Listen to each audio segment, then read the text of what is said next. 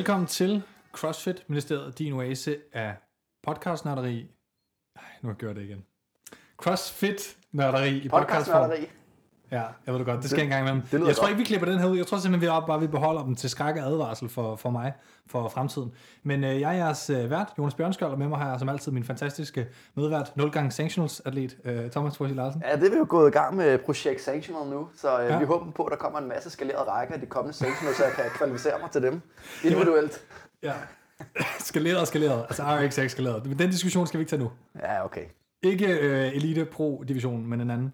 Men øh, Thomas, inden jeg lige præsenterer vores øh, gæst, og vi skal tale åben og sådan nogle ting, øh, så vent lige et øjeblik, Julius. Hva- Har du egentlig udset dig en sanction, som du bedst kunne tænke dig at, at kvalde til? Sådan øh, rigtigt? altså sådan personligt... nu jeg godt, øh, jeg, jeg bare spørger dig sådan ud af det blå. Personligt nej, altså du har jo snakket lidt om, at du gerne vil kigge på noget statistik, og mm. det kunne måske være sådan et lille øh, projekt for podcastet, hvor vi kan komme med nogle anbefalinger, hvor der er større sandsynligheder for at kunne kvalificere sig, hvis man skal til, og rigtig gerne vil til et sanctional event, Ja. ja. som individuel atlet for eksempel. Øhm, så der kommer du til at kigge på noget data, mm. når der er, er gået det her år her med, med qualifier, så vi er helt sikre på, hvor mulighederne er bedst. Men sådan, hvis jeg selv skulle vælge, og jeg godt kunne tænke mig at komme til et, et event, så kunne jeg faktisk godt tænke mig at prøve at komme til udlandet et eller andet. Altså selvfølgelig udlandet, men, men uden for Europa, det kunne faktisk være skide sjovt. Som Kina, Australien? Ja, eller? et eller andet mm. vildt. Altså sådan, det, det kan være, at der er nogle, nogle, og det kan være, at det bliver offentliggjort lidt senere, nogle årsager til, at det bliver måske lidt en udfordring. Men, men det kunne jeg godt tænke mig at, at, at, at prøve. Altså prøv lige at overveje at komme til Australien og så lave et sanctional event der som en af det eneste. Det synes jeg kunne være helt fantastisk at prøve. Mm. Vi glæder os til at se, også øh, næste år er der jo lige pludselig 7-8 sanctionals mere og sådan ting. Og, og jeg hører nogen snakke om, at en dag så ender man sikkert med at have 50-40. Det, Så der er må det også blive nemmere at kvalde, var. Hvis der er 50 før. Jo, allerede, allerede, ja. det, allerede når der kommer øh, altså 22 næste år, som jeg, som jeg husker det op i sæsonen, så har du lige pludselig så mange flere pladser, at det i sig selv bare bliver lettere selvfølgelig ja. At komme til, til en sanctional. Øhm, med mindre Matthew Fraser tager til dem alle sammen og vinder dem selvfølgelig. Men vores gæst i dag, hvad hedder det, ejer af CrossFit øh, Delta Kilo, som ligger i, Rødovre. I Rødovre. Ja, okay. TV-vej nummer 3. Og der kan man komme og blive medlem. Der kan man komme og blive medlem, ja. Ja, Julius øh, Klitgaard. Simpelthen. Og øh, hvad hedder det, hvor kender man dig fra? Hvor kender man mig fra? Jamen, Udover jeg, Instagram selvfølgelig. udover Instagram, jamen, så har jeg været i CrossFit-miljøet de sidste 6 år. Jeg startede nogenlunde på min 18-års fødselsdag. Øhm, har været en del af miljøet, både som træner og som har også lavet konkurreret i det, både herhjemme i Danmark og har også været et par ture i udlandet til nogle små konkurrencer. Og, var en del af Nordvestholdet i 2016, og ja... Øhm, Hvad er din så har største fået- bedrift, hvis jeg lige må sådan... Ja, det må helt klart være i 2016, da vi var med Nordvestholdet til, til, til Games der. Det Altså, var, ja, altså, altså, det var måske værd at nævne, at det var games, så bare, Ja. og ikke bare holdet, ja. ja, Ja, det var helt sikkert. også havde en god præstation. Jeg tror også, Ja, vi har Det var snakket om, nummer 22... Nummer 12? Nej, nå, Præcis, præcis, det var, det var det sådan, det hold. at I, I missede med, med få blev sikkert at komme Ja. ind på tennisstadion. Det var- Det var, ja, det var jo det ligesom var det, der var den helt ja, sådan tårer. det havde været det øh, ultimative at stå ved siden af Froning i finalen der. Det er det, som uh, Rønne jo taler om med lidt våde øjne, øh, når han taler om Ja, det var det, ja. Ja. der havde det været helt optimalt. Der var det jo det der med i den finale, der kørte man jo en af gangen, ikke? Og tænk at have stået ved siden af Froning og skulle lave thrust, altså pickboards, ikke? Det havde jo været drømmen. Så havde der altså sten papir, om hvem der fik lov til det.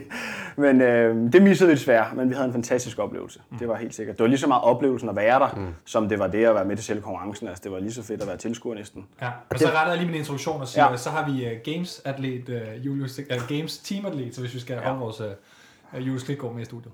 Men det er jo også fra Ja. ja. den gang, hvor man måske så de første skridt til det her øh, sådan superteam, som man, man lavede. Og jeg, vi har også været den her snak igennem med Rønner, som mm. du også er personligt øh, gode venner med. Ja. Øh, men, men det var de første øh, skridt til superteams, hvor man ligesom tog det bedste, for eksempel for Team Butchers øh, og, og, og samlede sammen med CrossFit Nordvest. Ikke? Ja, men lige hurtigt, hvem er på holdet? Så Det var øh, mig, og vi var tre drenge, tre piger. Mig og Joachim Ro Poulsen, og Aki fra Island, der nu bor på Island igen. Og så var det Eik Gylfir Dorte, der bor i Abu Dhabi nu. Og så var det Nina Haf, og så var det Julie. Og der er faktisk ingen af dem, der laver CrossFit længere. Sådan rigtigt. Julie Appelgaard, ikke? Julie, Julie ja. Appelgaard. Udover, ja, udover Eik, ja. som Eik så har taget den øh, skridtet videre faktisk og gjort ja.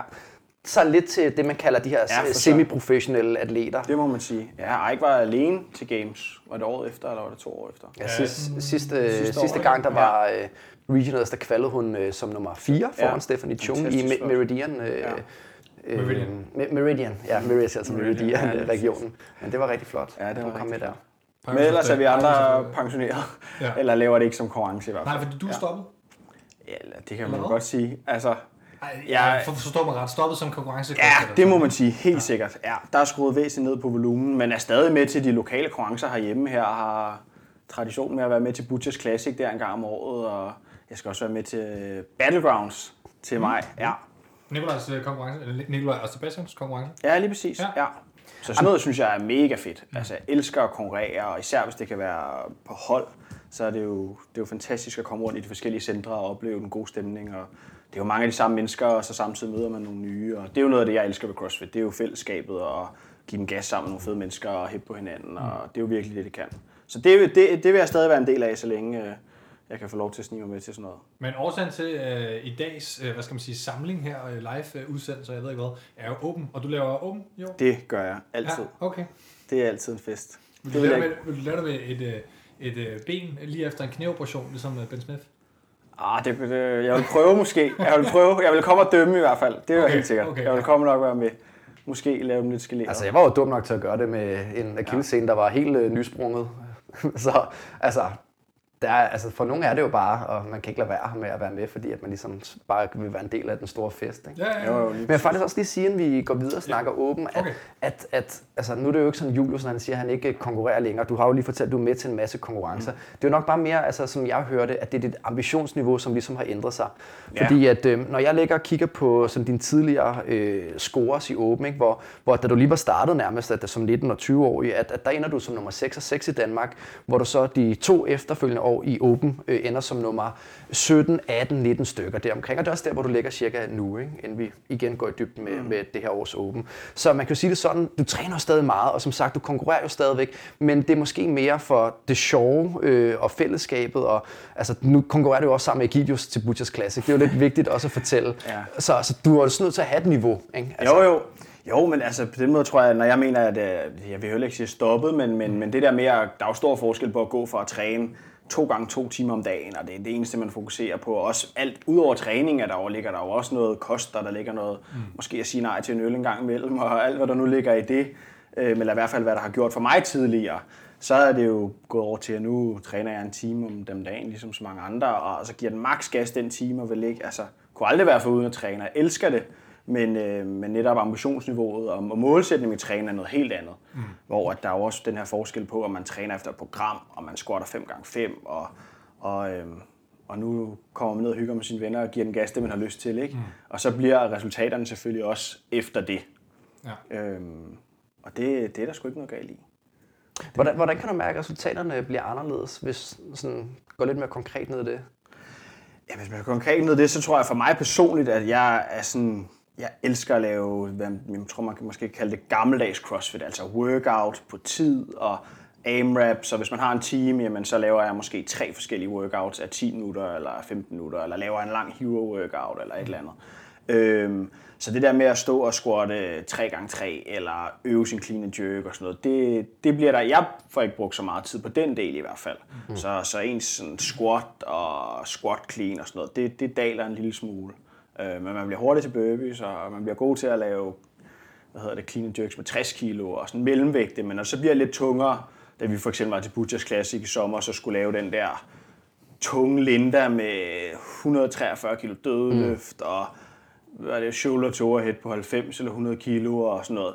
Så kan man godt mærke lige pludselig, at man ikke har rørt sådan en tung vægtstang så meget. Mm. Øhm, så, så på den måde er det nok der, man kan mærke det mest. Eller jeg kan mærke det mest i hvert fald. Det, det er faktisk sjovt, du, øh, du nævner, fordi lige den her, det er jo næsten skismet mellem, om man træner crossfit, eller om man træner så atletagtigt, at man nærmest ikke træner særlig meget crossfit. Ja, lige præcis. Altså forstå mig, at tit, hvis man hører, øh, man hører lidt diskussionen, træner mm. Froning crossfit, eller træner han noget andet? Fordi han kan måske bruge en uge på en øh, løbelejr sammen med Chris Hinshaw, og Ja. nærmest ikke at, at lave noget og fokusere på sin sprintteknik. Det er mest Fraser, der gør sådan noget. Froning har altid trænet meget crossfit. Mm. Hvis du tager folk, Ja. der er lidt mere... øh, Ikke som Froning, kan man sige. Jamen, altså, så, vi så, eller periodisere, som, som vi har gjort meget med. Vi kan jo tage det, be- altså jeg hørte jo faktisk i dag, øh, sjovt nok, det podcast, der er i Fitness MK, hvor Rønner ja. er på besøg og snakker omkring det her med øh, bare generelt om åben sæson også, men også lidt om med træning og programmere. hvor det han med Rønnow, Ja, det med? Rønnow, Ja, ja, ja, hvor han også programmerer øh, for andre. Yes. Og der fortæller han jo meget også om sin egen træning, at, at han bruger rigtig meget tid på at bare sidde på en roer og lave steady state øh, arbejde, og ikke så meget på at gå ned og lave all-out workouts, som du måske gør Ja. nu. Ikke?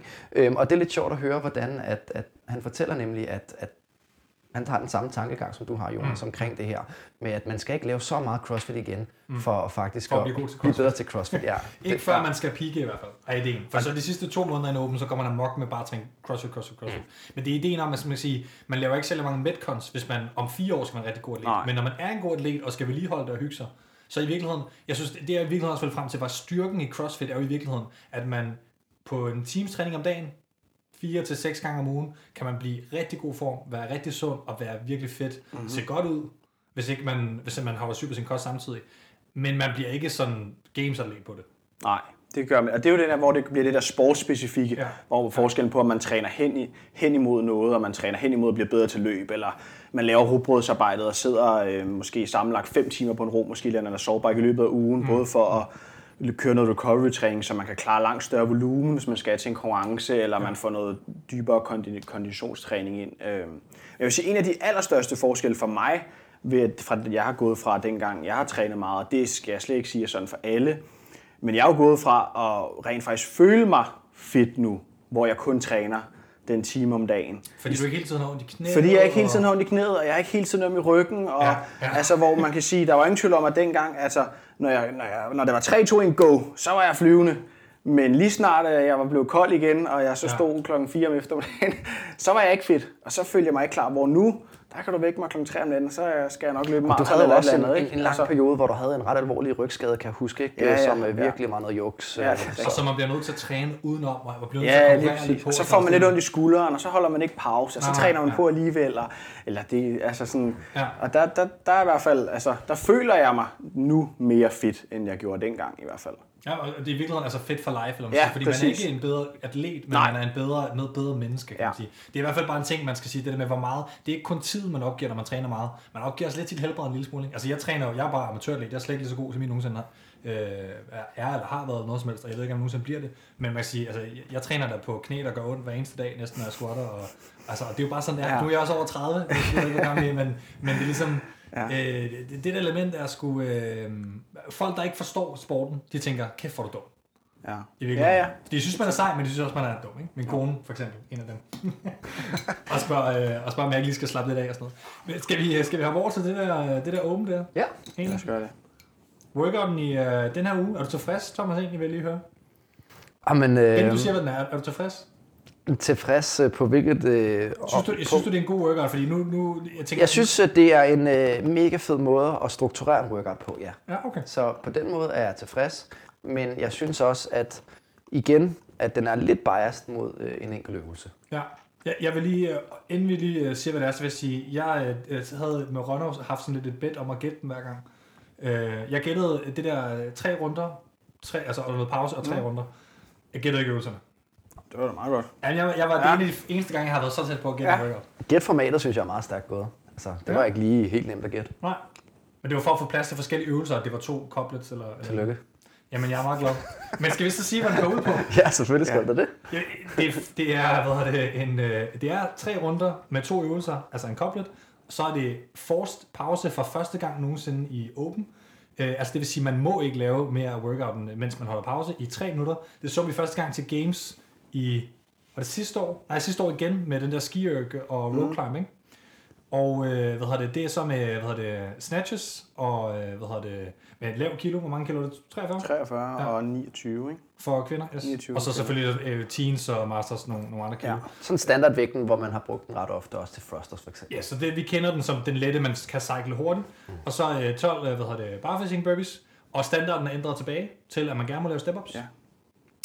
Og så har man de her 3 minutters pause, og så er det det samme bare med bar muscle ups i stedet for, øh, hvad hedder det, Snatches. ikke? Og det er lige præcis et antal, man kan køre en broken, hvis man er sådan øh, nogenlunde i ret mange runder. Så det er et, en rep range, der sådan er relativt lav, så det handler virkelig om at være rigtig, rigtig hurtig. Så det er en sprint workout med pause indimellem. Ja, sådan, der, der er jo blevet snakket lidt om, at den første workout, den tester lidt den her anaerobe tærskel, øh, hvor det virkelig handler om at proppe speederen i bund, og ja. så Ja. har man øh, tre minutters øh, pause, hvor man så øh, får testet lidt med den aerobe kapacitet, hvor hurtigt er man til at restaurere, hvor hurtigt er man til at få syren ud af kroppen og ilten ind i, i lungerne, skulle jeg til at sige, øh, ud og ud i musklerne, øhm, og simpelthen har udholdenheden til at også at kunne gennemføre den anden del relativt hurtigt. Ikke? Ja. Vi har lige fået et, et spørgsmål, øvrigt, som vi lige snupper lige om lidt, øh, Christian Finger Hjort. Vi skal lige øh, være færdige med at snakke øh, sådan det, det praktiske omkring workouten, så kommer vi rundt om dit spørgsmål. Øhm, Men hvad synes, hvad synes du, Ja. Julius, om den her workout? Jamen, jeg synes noget af det, der er fedt ved den her workout, det er det der elegante i at holde det simpelt. I hvert fald, hvis vi snakker de første tre runder der, at, at man behøver jo nogle gange ikke at gøre det så kompliceret, men man hopper over en stang og lægger der ned, og så løfter en vægtstang i en i strækt arm og lægger den ned på gulvet igen. Og så gør det nogle gange, og så gør det hurtigt. Så kan, vi, kan den få os alle sammen til at lægge os helt i knæ. Mm. Øhm, og det er jo det her magiske også igen, altså, hvor, hvor den her intensitet virkelig betyder noget. Fordi man kan også lave de tre runder, hvis man nu kom ned som måske fuldstændig nybegynder, og bare tog lidt stille og roligt, og så vil man stå og tænke bagefter, Nå, hvornår skal vi lave det næste? Men hvis man så så en, der lige havde været til CrossFit et par gange, give den fuld gas, så vil han slet ikke have lyst til at lave det næste, fordi så var man helt færdig. Mm. Og der er det den her intensitet, hvis man kan skrue op for den, altså der, det, det kan altså bare noget mm. i forhold til at løbe 5 km stille og roligt. Øhm, så jeg synes, det er genialt, at man får lov til at brænde igennem i det første del der. Og så synes jeg også, som Thomas siger, kan man sige, det bliver, kommer lidt i skyggen af det, hvis man ikke kan lave bar muscle ups, i hvert fald. Fordi ja. Ja. så kan man sige, så er den første del ikke ligegyldig, men, men, men betydeligheden af det rører i hvert fald lidt ned. Ikke? Mm. Øhm, Man kan sige, undtagen den første workout i den her åben, så har der ligesom været en showstopper på et tidspunkt i workouten, som gør hertil og ikke længere for de, ja. nu vil jeg ikke sige de dårligste 30%, fordi det har vi fået lidt håb for, ja. men de 30 mindst dårlige mm. procent. Mest dårlige, ja, jeg ved, hvad jeg mener. De tager de, de- de, svageste udøvere, De, 30 de procent 30 svageste. svageste ud, nyeste, eller hvad man skal sige, de kommer simpelthen ikke en rep videre. Nej. Og man kan sige, det er magien ved åben med mangel for, for ups. Og, øh, Og det vil jeg jo igen sige, og det, altså, det er jo så der, jeg synes, man kan forsvare det lidt. Ja. Fordi der er jo rigtig mange, der vil gå i stå og ikke få den og jeg ved ikke, mange procent det er, men det er garanteret rigtig, rigtig mange. Men der er også rigtig mange, og nu kan jeg bare se nede i vores boks, mm. altså i weekenden, hvor, hvor mange, der har så fået den første muscle og det er jo et fantastisk øjeblik. Og det kan være, der var gået et halvt år, før de havde fået det, fordi man bruger den uge, eller de 3-4 dage, på at stå og nørde det, og træneren er lige lidt ekstra opmærksom, og måske øver man det lørdag og søndagen, og så kommer man ned om mandagen og prøver anden gang, og så får man måske det kun en, og måske det fem. Min lille søster fik seks af sine første barmuscle-ups nogensinde, og, og der var nogle andre, der fik en seks styks, mm. og der var andre, der kun fik en enkelt. Men, men, men folks ansigt, når de kommer op på den bar, det er jo, altså, det er jo ligesom at vinde i Jamen, det lotto, er ikke? priceless. Altså, der er Øhm. mange, der har fået den her øh, første bar muscle up, så ligesom Ja. ja. den, som nogen fik sin første hand, strict hands and push-ups. Ja. Og det er jo bare, øh, selvfølgelig er det dejligt, at Åben er med til det. Men jeg synes også bare, det er sådan lidt spøjst, ikke? fordi der er jo, og det, det er jo sådan, man kan jo bare sige, at jeg kunne, for mit vedkommende kunne jeg jo bare være lidt lettere, så det var nemmere at lave de bar muscle ups, fordi jeg kommer faktisk igennem workout med et sekund, ikke? så jeg kommer igen, så jeg kommer igennem på 11.59, ikke? Mm. Og, og det sjove var, at der, jeg har set mange skrive, det her det har bare været den hårdeste work, de nogensinde har lavet, ikke? og for mig var det på ingen måde den hårdeste nogensinde, fordi jeg blev nødt til at tage pause, før jeg lavede de bar muscle ups, for så kunne jeg ikke komme op alligevel. Og så man sige, om er det fordi, jeg er gået for hårdt tidligere, så nej, jeg skulle bare købe mig noget mere tid. Jeg kunne ikke lave dem hurtigt alligevel. Altså sådan, ja. du ved. Så det var sådan lidt en spøjs workout, ikke? Mens jeg tror, at dem, der er rigtig gode til at lave bar muscle ups, de kunne virkelig sætte tempoet op på burpeesne, fordi uanset hvor smadret de var, så kunne de lave de der bar muscle ups, ikke? Så, Man kan så, gå ind og se Matt Frasers øh, video, hvor han øh, ikke laver step-ups andet end den sidste runde, eller den anden sidste runde på burpees i anden del af workouten. Ja. Og det går altså hurtigt, også på step-ups. Og det går hurtigt også. ja, det tager vi også, når vi ser scores her om lidt. Ja. Her. Ja. Så, men hvordan gik det dig øh, med workouten? Jamen, øh, Hvad lavede du den første del på? Jeg lavede den første del på 2,55 og tænkte jo bare, jeg må indrømme, jeg er nok kendt for at ikke altid være den bedste til at varme op, men jeg tænkte, jeg må hellere lige få pulsen bare en lille smule op, fordi ellers så får man et chok, ellers er det lidt ligesom at lave frame, ikke? Hvad er det, tre minutter på romaskinen og lige lidt... øh, Ja, lige, præcis- lige præcis, lige svinge armene. Ja, jeg, har, jeg har det på samme måde. Altså, Ja, ja, kæft, min opvarmning. Ja. Min opvarmning er nogle gange bare til skrue op for radiatoren, så, Ja. det, så blev der varmt i lokalet. Det var dejligt. Ja, den plejer også at være at svinge armene. Jeg prøvede lige at få ro, varmen, eller varmen på romaskinen, lige få pulsen lidt op på et par sprinter der. Men, øh, og så var det ellers bare, øh, jeg var så fornem, jeg stod og lavede den øh, ikke alene, men, men hvor folk var, var samlet omkring og havde et godt hæppekor. Det var fantastisk. Du lavet dem alle sammen på hold, var det det? Jeg har, har lavet alle sammen hver lørdag på hold, mm. øh, hvor vi skiftes til at dømme hinanden, og så, øh, så skiftes vi til at hæppe og give gas. eller hvad man skal Lige sige. præcis, ligesom sammen med alle de andre. Helt fantastisk. Ah, men sådan en rigtig crossfit Ja, det er det, det handler om for mig, helt sikkert. Sådan Øh, Friday Night Lights, undskyld, men Friday Night Lights-agtigt? Eller Ja, lige præcis. Bare Ja. lørdag formiddag lights. Der, der er mange i Danmark, som ikke kender det Ja. koncept, hvilket jeg synes er ærgerligt, men det er jo så også lidt på grund af tidszoner og sådan ting. Ja. Men de holder jo rigtig mange bokse i USA, holder de simpelthen fest Right, med ja. diskolys Lige og præcis. lidt dæmpet belysning og alle sådan ting. Det har vi gjort en enkelt gang Ja. nede i posthuset. Okay. Har vi holdt Friday Night Lights med diskolys og det hele. Men nu har det bare været formiddagslights om ja. Ja. lørdagen. Og jeg, det var bare fuld, jeg lå fuld gas, alt hvad den kunne på det første tre minutter der, eller så så 2,55 tog. over? det. Ja, alt hvad den overhovedet kunne. Og så var jeg helt færdig. Ja, fordi 2.56 er et fint. Altså, det jeg, jeg kørte mine første to runder også, så jeg blev færdig på 3.17. Ja. Øh, den første del, og der kørte de første to runder på et minut, og så det den sidste minut, eller sidste runde, tænkte jeg, ah, nu gasser jeg lidt ned, så jeg kan godt høre, at der ja. har været, været fart på. Ja, men det var i hvert fald alt, hvad den kunne trække. Og så var de der pause, og så... øh, Kørte du unbroken? På Bauerslops? Øh, nej, nej, nej, på øh, snatches. Ja, det gør jeg. Ah, Ja. okay. Muscle snatch. Ja, jeg kørte muscle snatch de første, hvad hedder det, to, hvor jeg bare trak den hele vejen forbi kroppen, ikke? Mm. Og så den sidste blev jeg nødt til at lave lidt power. det blev alligevel lidt tungt, selvom efter de burpees der. øhm, ja, og så var der pause, og så startede jeg igen på, hvad var det så, 5.55 eller, ja. Og så øhm, kom jeg igen på 10.55. Er det okay tid? Det er stærkt. Ja. Det er omkring nummer 17 i Danmark. Det er omkring. Ja. 17-25 stykker, når jeg tjekkede sidst. Øhm, og det var, for mig var det klart burpeesne, altså at kunne holde tempoet op på dem, det blev også, altså det blev lynhurtige step-ups. Øhm, og måske ikke verdens hurtigste af dem, men det var den der grænse, hvor meget kunne man presse den på burpees, og så samtidig kunne, kunne, kunne gå op på barmerslop og give den gas, ikke? Øhm, Hvordan kørte du, øh, delte du så din øh, bar muscle ups? barmerslops, jamen dem delte jeg. Jeg kørte 10 på den første runde, og så lavede jeg nogle okay burpees, tror jeg. Og så kørte jeg 6-4, og så var jeg træt på de burpees, og så kørte jeg 4-3-3 på den sidste. Og så var jeg helt færdig. Hvor, hvor meget pause øh, cirka? Altså lige sådan noget ryst armene, lidt kalk, og så... Ja, jeg tror, det længere. jeg tror, den første der på 6-4, der var det lige nede at ryste armene. Og så måske en 4-3-2-1 på den igen. Ja, okay. Og den anden, der var det lige, lige nede at sidde. Ja. Den klassiske lige smide t-shirten til et billede til Instagram. Nej, gjorde du det?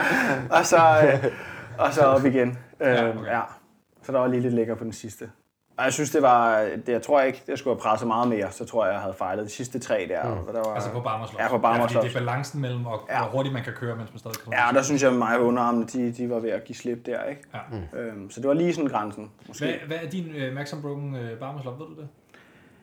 Jeg tror engang, jeg har lavet 21 eller sådan noget. Okay, det er, omkring. det er bare også for at give folk Ja. ja. et, et indtryk Ja. af, sådan, hvad man skal have. Man skal have, lidt, man skal have en del i tank, hvis man skal køre sådan relativt unbroken på 10. Ikke? Jo, jo.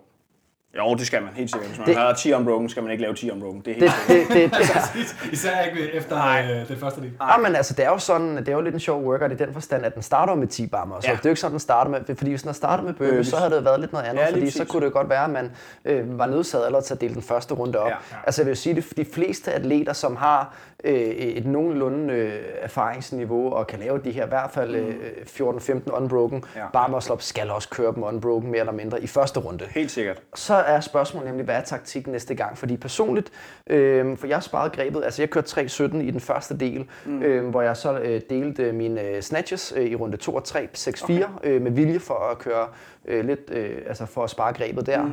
øh, men med korte pauser, sådan noget to vejrtrækninger Ja. ja. på igen. Og så, øh, og så faktisk mit øh, for, tredje forsøg øh, til sidst, der vælger jeg så at dele anden runde af bar muscle ups i 4-3-3 i stedet for 6-4, som jeg gjorde okay. de to første gange. Ja. Men, men fordi jeg havde holdt, enormt lang pause, altså før jeg skulle lave 6'eren, og før jeg skulle lave 4'eren, fordi jeg tænkte, jeg må ikke fejle, jeg må ikke fejle. Du ved, så, så var det sgu en bedre taktik for mig at bare hoppe hurtigere op og holde kortere pauser. Ja. Ja. Øhm, så det er jo sådan lidt, øh, det, jeg synes, det er en svær øvelse nogle gange, fordi nogle gange kan man godt lave bar muscle ups, selvom pulsen er høj. Men det, Øhm, det lærte jeg sammen med øhm, Julia og Tore, ja. kan jeg huske. Det- hvor jeg det- tænkte, at hvis man er rigtig træt, så kan man ikke lave barmerslop. Men det træt. kan man faktisk på en eller anden måde godt, Ja. og jeg synes, det, det, det er virkelig sådan, det er altid grænsen, fordi hvis du først fejler en, så taber du også 20 sekunder hurtigt, ikke? Altså, Ja, det, er jo, jo, det er jo virkelig, øh, det, det, det, det er lidt en svær grænse, det der. Det var, det var en af de hårdeste workouts, jeg har lavet i mit liv, kan jeg huske, hvor jeg, jeg siger, du kan sagtens lave nogen, gå videre! Og jeg stod bare og var ved at hoste lungerne Ja, op, var- men, men, der kom bare mig slops ud, så det jo godt. På besøg hos uh, Tore og, og Julia Hågaard Nielsen i, Fjerde for, for et års Ja. ja. tid siden. Det var ret sjovt, hvor det er Jonas stærkt. og mig så skulle lave workout mod den. Det var, det var Vi- et, vi et flot syn. Vi tabte godt, Ja, det gør vi. Men, øh, Nå, men, øh, ja, jeg synes, det vi var... skal lige nå nogle spørgsmål, vi får fra folk, ja, der sidder live. lad os, øh, lad os komme med dem. Øhm, først spørger Christian Hjort, det er til dig, Julius. Ja. Øh, Frederik og ikke mindst Annie fokuserer deres træning. Hvordan ved du noget om det i forhold til øh, jeres snak om at specialisere sig eller køre decideret CrossFit? Altså den her øh, CrossFit-træning versus periodiseret træning, som vi talte lidt øh, tidligere. Ja. Ved du noget om deres... Øh... Ja, det gør det helt sikkert. Altså, de i hvert fald, kan man sige, det jeg vil kalde meget sportsspecifikke. Ja. Øhm, crossfitter har blandt andet i de sidste år eller halvanden kørt noget, en der hedder Brian McKenzie. Der er også ham, der har noget om de vejrtræknings... Ja, lige Yes, præcis. yes, hvor, de meget, har, meget kendt guru inden Ja, for vejrtrækning. hvor de har haft de her programmer, hvor de har kørt jeg kan ikke helt huske det, men, men du ved, så om mandagen kører man 3 gange 8 minutter, hvor man trækker vejret på en måde, og man ligger i en No speciel øh, ja, ja, øh, heart rate zone, Mm, en speciel puls, og så kører du tror også, der er en, der hedder 3 gange 20 minutter. Der er sådan nogle, sådan nogle øh, tal, men sådan, den der basiskondition, der bare gør, at de også kan, ligesom, det er en del af deres sådan, recovery også, mm. men samtidig også bygger den her basiskondition for dem, så de kan træne meget, og, og de har konditioner, når de skal lave konkurrencer, mm. og når de skal lave workouts. Så de laver meget sådan sportsspecifikt kondition og sportsspecifik, altså Øhm, nu øver vi clean and jerk, og nu fokuserer vi på den her, hvordan det er at arbejde den her pulszone, hvordan det er arbejde den her pulszone, og hvor lang tid kan vi blive her. Og ja. de, har, altså, de tracker meget, kan man sige, resultater med puls og alle de her ting her. Altså hvis vi skal trække en lille tråd tilbage til det, vi snakker om tidligere, så laver de meget det, du ikke gør længere. Ja, er det, er lige det, præcis. Altså... Ja, helt sikkert. Øhm, så, så de laver meget det der, jeg vil kalde robotsarbejde, og jeg mm. personligt godt kan synes kan blive lidt kedeligt. Mm. Øhm, og, og, og, og sidde 3 gange 20 minutter på en romaskine ja. eller en cykel, og du må kun have din puls inden for det her niveau. Men der er heller ingen tvivl om, at, at hvis du virkelig vil blive god til det her, så, så er det den vej, man skal gå, eller det mm. synes jeg i hvert fald, de to er levende eksempler på. Øhm, og jeg har også lært meget af de, de perioder, jeg har været heldig at bruge meget tid med dem.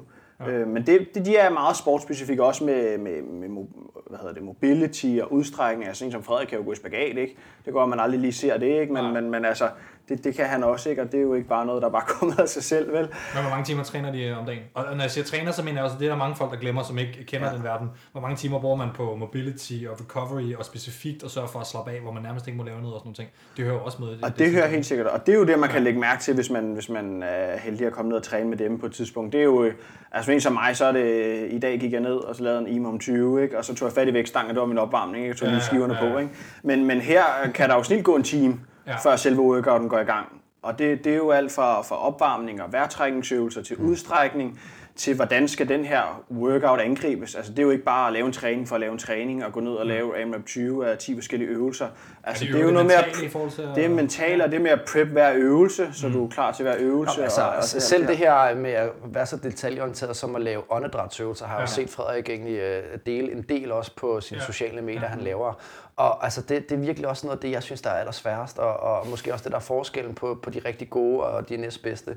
Altså, man hører det jo også i, i, i verden, skulle jeg til at sige, øh, i verden, i, i sportsverdenen med ja. Cristiano Ronaldo og de her sådan, øh, freaks, ikke? altså Roger Federer, ja. alle dem, der er så dygtige, de, de går nemlig bare lige øh, det mere i dybden i detaljen, og det, det gør jo bare forskellen. Og, og jeg synes også, altså det, det er sgu svært i sådan en normal hverdag, hvor man arbejder, du ved, og sådan, sådan få sig selv til at givet at bruge to timer på det, du ved, så vil jeg hellere gå hjem og spille en times FIFA og så en time øh, fjernsyn, i stedet for at sidde og lave åndedrætsøvelser. Altså, ja, ja, det, det er fandme det er imponerende, man kan det. Altså. Lige præcis, og det er jo lige præcis mobility om aftenen, og det er jo også kost, og mm. altså, det er jo ikke burger fem gange om ugen, eller åh, jeg lavede ikke lige mad, så køber jeg lige en pizza. Vel? Altså, det er jo også de her ting, at gå ja. ordentligt tid i, i seng, og have en ordentlig seng at sove i. Altså have en ordentlig hovedpude, og alle de her små ting, have en rigtig temperatur i lokalet, eller mm. alle de her ting, som vi andre jo ikke tænker over i vores hverdag. Ej, når der er luft i radiatoren, så kan der hurtigt gå 14 dage, hvor man bare sådan ikke orker at få luften ud, og så bare sådan, fuck det, jeg håber, jeg falder søvn. Ikke? Helt sikkert. Det er faktisk, jeg har været i gang med et projekt længe med at køre nogle, altså 40 minutters mobility om dagen, forskellige ting, ja. og øh, lave åndedrætsøvelser og sådan mm. ting. Og det er netop, det bliver hurtigt, jeg har tracket det med en mm. app, og sådan vane, øh, vane-app og tidsmæssigt og sådan ting. Og det bliver næsten sådan et stresspunkt, øh, sådan 40 minutter før jeg skal i seng og nå de ting, jeg ikke har nået i løbet af dagen. Ja. Nu har jeg også børn og sådan noget, det gør det lidt svært. Men, men, men det er virkelig noget, hvis ikke man lever som en atlet og har plads til at leve som en atlet, så er det noget, man skal presse ind øh, øh, du ved, men, mens man børster tænder og, og prøve at, hvis man lige skal nå at læse lidt i en bog eller sådan noget, så skal man sidde på en eller anden speciel måde imens. Altså det er sådan, man skal multitaste, hvis ikke man har tid, ja, så det er svært. ekstremt disciplineret, ikke? Altså, jo, jeg, altså, jeg, jeg, altså jeg vil sige, det er jo meget en prioritering. Jeg vil samtidig ja. sige, jeg har også, altså jeg har også en lang periode, dengang jeg begyndte, eller hvor jeg trænede med Frederik, hvor Frederik kørte fuldtidsstudie, og vi trænede fra klokken 6 til klokken 7 om morgenen, og så mødtes vi igen og trænede fra klokken 4 til klokken 6. Ja. Og der var det lidt mindre af det her, kan man sige. Der trænede Frederik og kvalet til games og det hele mm. og sådan noget. Så, og nu ved jeg godt, niveauet stiger for hvert år, men det er også det bare for at sige, man, altså. det er helt sikkert de sidste procenter i det sport, der også bliver bedre, men ja. man kan også, tror jeg, helt sikkert også komme rigtig, rigtig langt med ikke at have den rigtige hovedpude, og ikke holde øje med sin puls, men, men, men at give den rigtig god, altså holde den her intensitet rigtig højt op, når man er på, ja. og så vide en lille smule om selvfølgelig, hvad man laver også. Jeg, jeg altså. vil lige indskyde, at uh, Kasia sidder og laver hjerter omkring Imam 20 og FIFA. De to, de to ting kan man godt lide. Uh, inden vi når videre til næste spørgsmål, vil jeg bare lige sige til folk derude, at man kan finde Brian McKenzie. Han har udgivet en bog, der hedder Power Speed Endurance. Det er hans mest læste. Ja. Der forklarer han CrossFit Endurance. Det var ham, der stod for kurset i sin tid.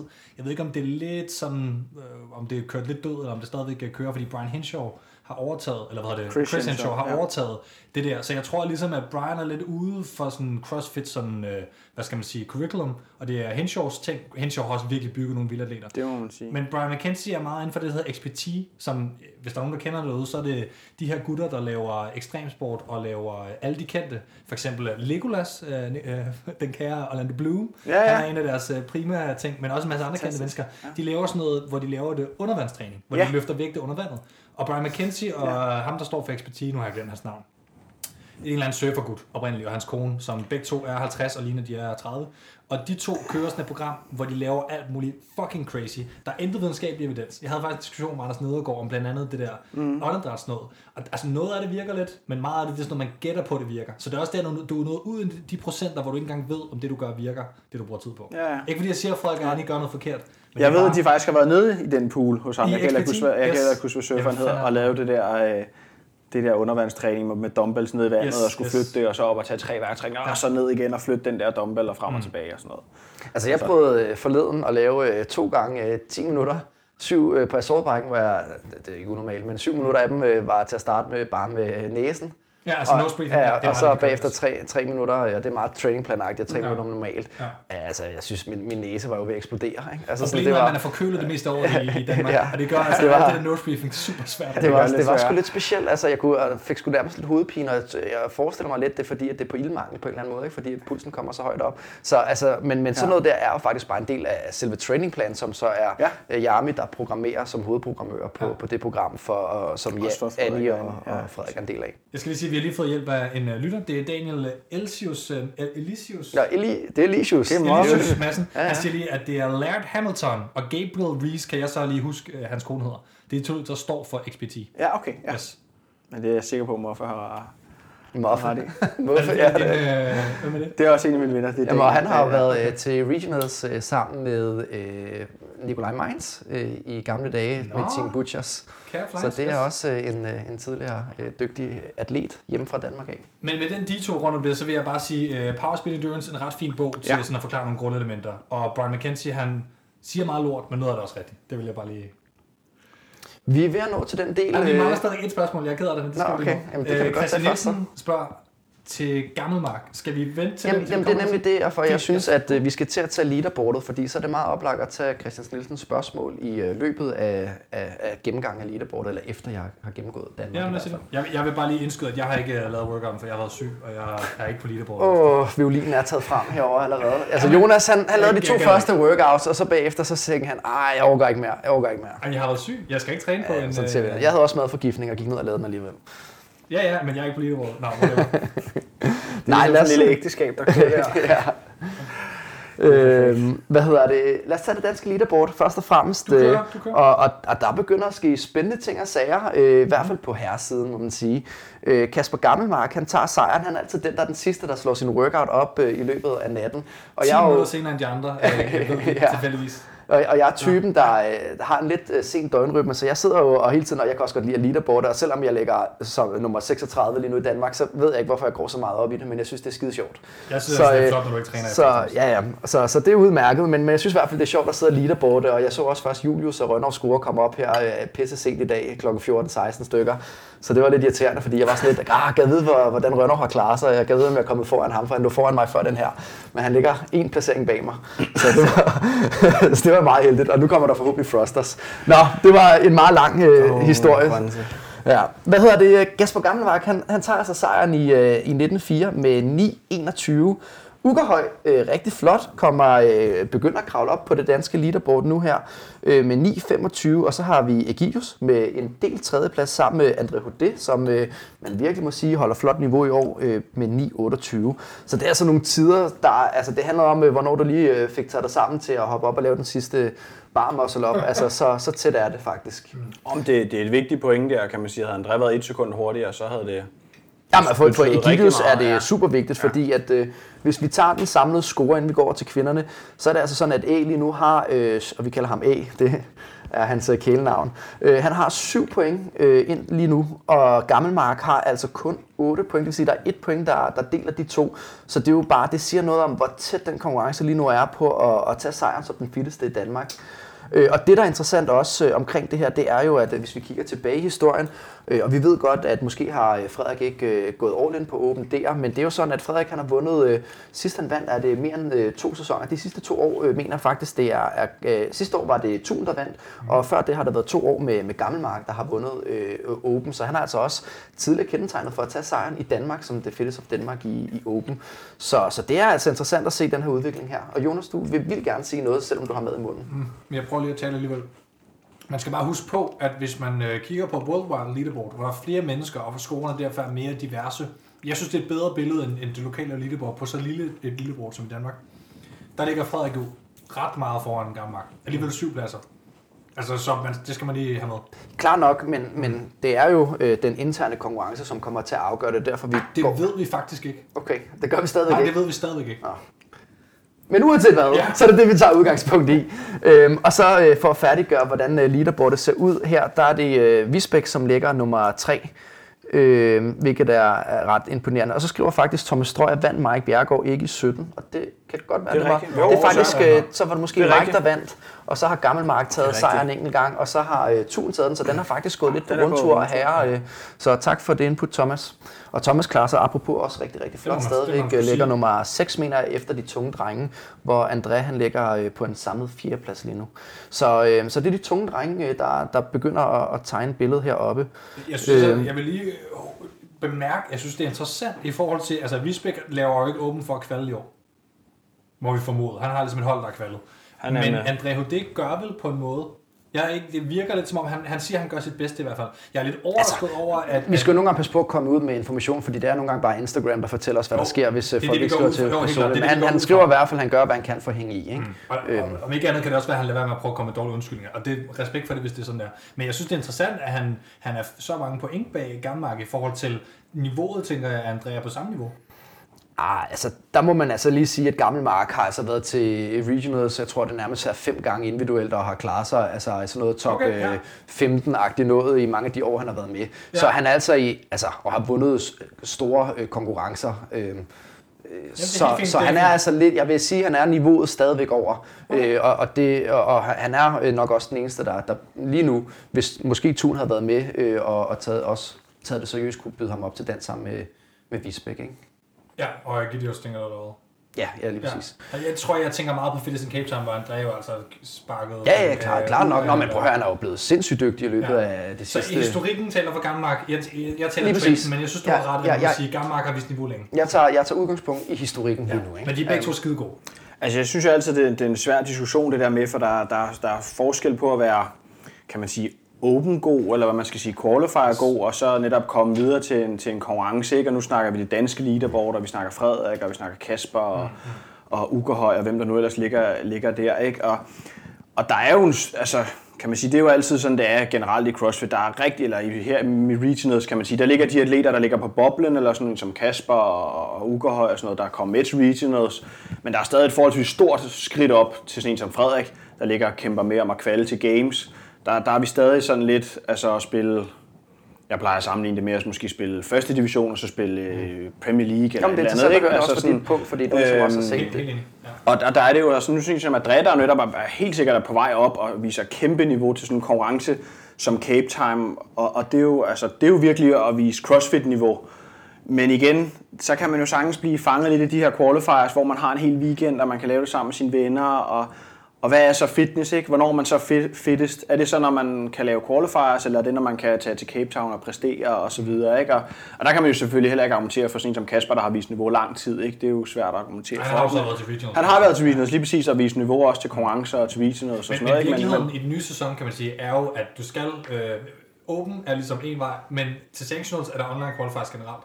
Så medmindre du i forvejen er gamesatlet, så Ja, ja. skal du være god til online qualifiers. Lige, og lige præcis, ja ja.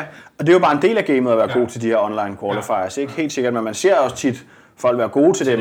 Og så kommer de med, Fikowski eller Høgberg, man. Var det Ja. sidste år, han blev nummer 29 i Open? Han var, han var syg i den første syg, workout. okay. Ja. Men, men stadigvæk. men- men der altså, er nogle af de Fikowski der- var ikke syg, vil jeg bare sige. Nej, Og det er nej. han heller ikke i år. Nej, nej, og der han Ej, ligger jeg, også... jeg vil jo faktisk sige det sådan, at, at det kan jo, og det er jo ikke fordi, jeg antyder, at der er nogen, der snyder overhovedet, øh, men, men det er jo sådan, at, at det er jo ikke alle workers, der bliver tjekket igennem, for eksempel øh, på videoerne, før man kommer videre til næste skridt, i hvert fald ikke tidligere, hvor man så der var det en video, der blev udvalgt, før man kom til regionals. Så lad os sige, at man måske lige har fået øh, 3-4 øh, gode reps. Altså selv Froning i den video, som blev verdens bedste i 1902, der snød han med tre reps i en Ja, double under. snød er måske- Nej, ikke snød, men Ja, ja. ja, det, er- ja, det er et dumt ord. Nej, men- men, jeg men, men han manglede nogle reps, og Ja. du ved... Altså, det- bro reps er en ting, der betyder pænt meget i toppen. Ja, præcis, fordi det er altså igen de små marginaler. Ja. Ja. Og det kunne godt være, det er det, der gør forskellen for mange. Men når du så kommer til selve konkurrencen til region, så er det den samme dag, du konkurrerer. Det er den samme hal, det er den samme temperatur.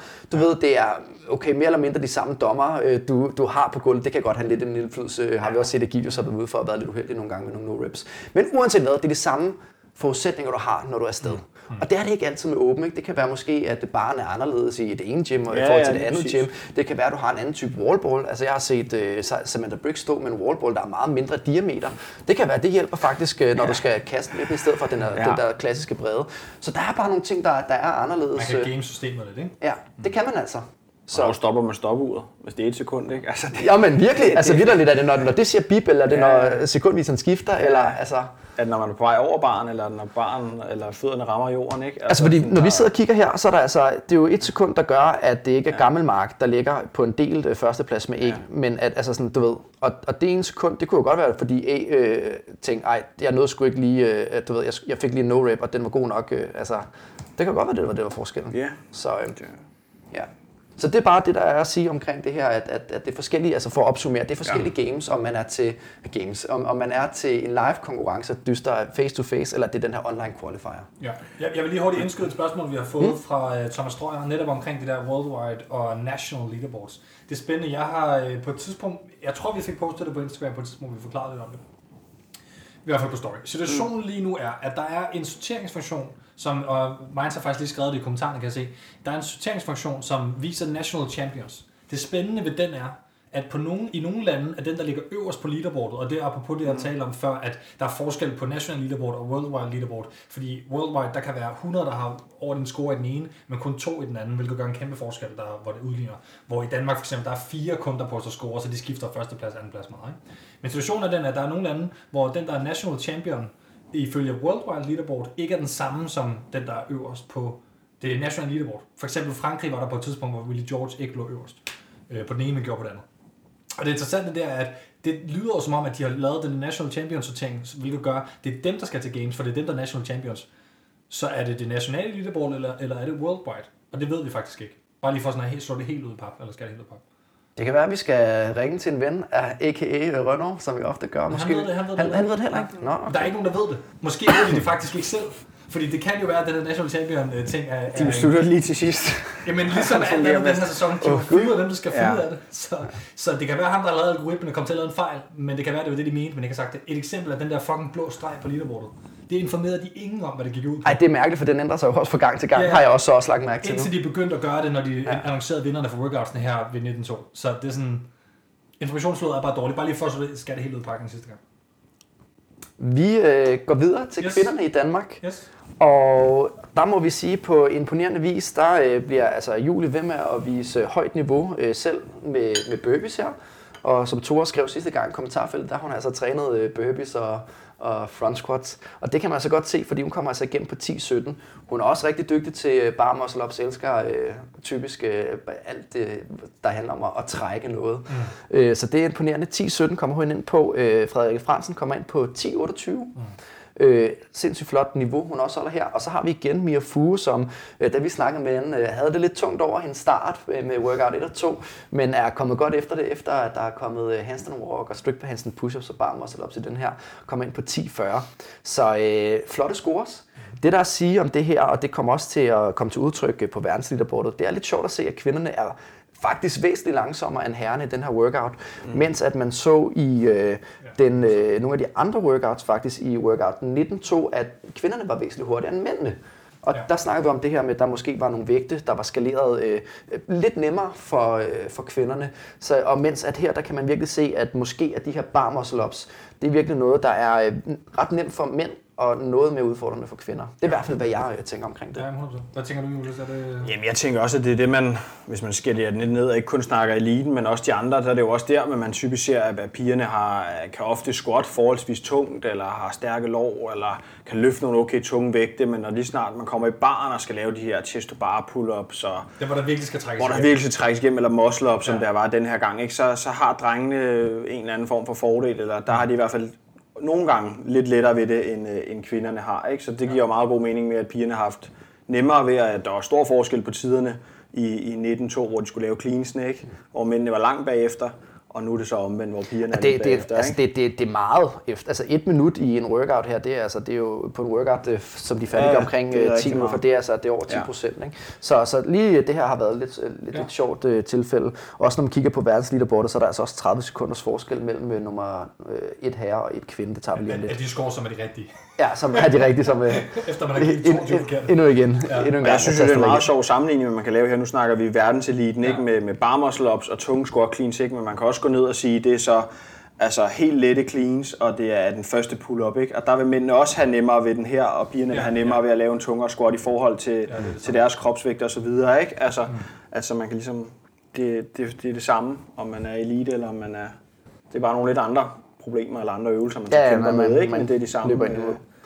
Hvad grupper og så hed videre. DK samlet, og, øh, og her er spændingen øh, øh, intakt, eller hvad kan man sige, ikke ændret siden sidst, fordi at Julie ligger stadigvæk fuldstændig i førersædet, kun med, med øh, syv point samlet, og det, er jo, øh, det handler om at have så få point som muligt. Ja. Og, og det er imponerende, fordi at Frederik hun har så 25, øh, stadigvæk øh, fået et flot comeback på de sidste tre workouts. Det er stadig den første, der tynger hende øh, gevaldigt desværre.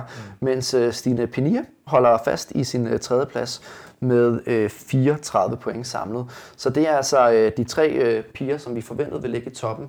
Mm. Øh, men øh, Lone Skyer bliver ved med at, forvirrende. at, at lægge øh, rigtig godt til, og så begynder Jane efterhånden at, at arbejde sig opad.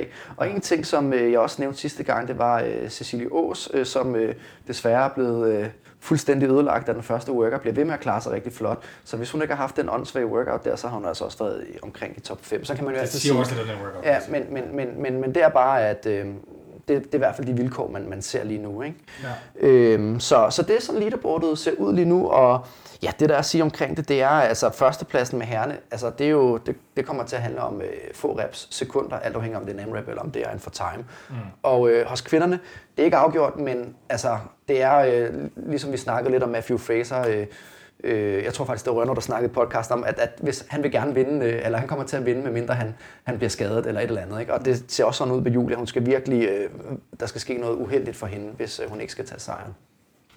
Ja, det skal jo være en, øh, en 18. plads til Frederik Fransen, og hun bliver, hvad hedder det, eller til Julie, og så en øh, første plads til Frederik Fransen, og så de lige, og så tror jeg, Julie vinder på at have vundet flest alligevel.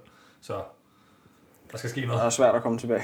Ja, Men, men sådan, øh, sådan er det nogle gange med, og man kan sige, hvad hedder det, på, på hvad hedder det, nogle af de andre leaderboards, altså man kan sige, når det er så små leaderboards, som der er i Danmark, så sker der de der pointsamlinger mm. i højere grad end i, end, end i Worldwide, men man kan sige omvendt, du kan også se Noah Olsen på, det, på Worldwide, han, han tabte bare uh, games på den første workout, og Ja, så er det fuldstændig. Det er bare slut. Mm. Ja. Og, og det kan ske. Og jeg synes også, det der er slående, det man ser øh, omkring øh, niveauet her hos kvinderne, det er ja. altså bare, at, at de to-tre bedste her, altså de er bare en klasse for sig. Altså der er ikke helt det store. Og der er lidt mere scalability på mændenes leaderboard, ikke? Ja, en det næste er en lidt mindre dårligt. Som Lige, lige præcis. Altså, der er ikke så store spring øh, imellem der. Altså, der er de selvfølgelig fem højeste, men alligevel så synes jeg altså, at der er nogle af, de andre, der, der Lukas Groulf klarer sig godt, kommer op og, og bliver øh, altså, nogle flotte placeringer der også. Mm. Øh, i, I de gymnastiske workouts, det samme med Thomas Strøger kommer også op og, og driller nogle af Lars Christensen, øh, som er mega dygtig til gymnastik, som vi snakkede om sidste gang, kommer også lige op og, og generer nogle af de bedste, mens her er der altså ikke nogen af, af de andre kvinder, der kommer andet end måske Mia Fu, der faktisk kommer op og, og klarer det rigtig flot og vandt den der handstand workout. Ikke? Øhm, lad os tage herrene hurtigt øh, Ja. ja. i Worldwide. Der øh, har vi øh, Kosk, der ligger til at vinde med 8.03, så det er altså alligevel over et minut hurtigere end øh, de bedste herrer. Og øh, Fraser med 8.08, som man kan se, øh, som ligger faktisk oppe som videooptagelse. Første video, han Ja. nogensinde har postet en open Ja, så øh, den, det vil Nej, han det er gerne gøre. fint, Noah Olsen øh, 8.13, og øh, ja, som Jonas har sagt det vigtigste omkring, at han tabte måske lidt øh, øh, åben på den første workout. På kvindesiden, der har vi øh, øh, Anna Fragov, og hun er fra for, for Grækenland. Det er lidt sjovt, at øh, hun er fra Grækenland med 8.32 er tiden der. Det må også være en af de åben, hvor vi ser flest ukendte, ikke? Altså Jo, jo. sådan en som hende der, der lige pludselig Det- det, florerer rundt, og man aner ikke, hvem det er. Altså hun har været med til, til regional sådan en del gange, men, men ikke i Games Athlete, nej. Så har vi, og hun hedder, hedder i år på leaderboard, Carissa Pierce, øh, 8.34, så Froning havde også Richard i år. Nå, okay, han hedder Ja. ja. Richard år. Ja, okay. Og så har vi så Jamie Green, som ikke er overraskende, som har lavet den i La Santa, som apropos øh, øh, Lukas Grolf øh, er, er afsted, jeg håber, jeg siger hans øh, efternavn rigtigt, men ellers må han lige rette mig, øh, som er afsted på La Santa Camp øh, med, jeg tror deres træner Phil Mansfield, tror jeg, han hedder, Ah, sammen, ja. og sammen med Elliot Det er Simmons. Red Coach, som er så Ja. ja. Sigmund Stoddy og træner, eller er han det længere?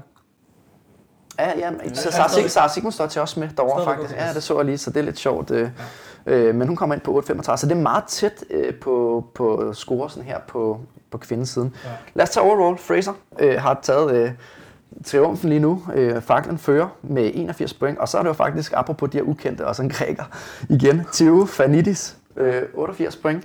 Og så har vi øh, Gudmundsson med 98 point, så det, øh, det ser spændende ud, også for Bjørkvind.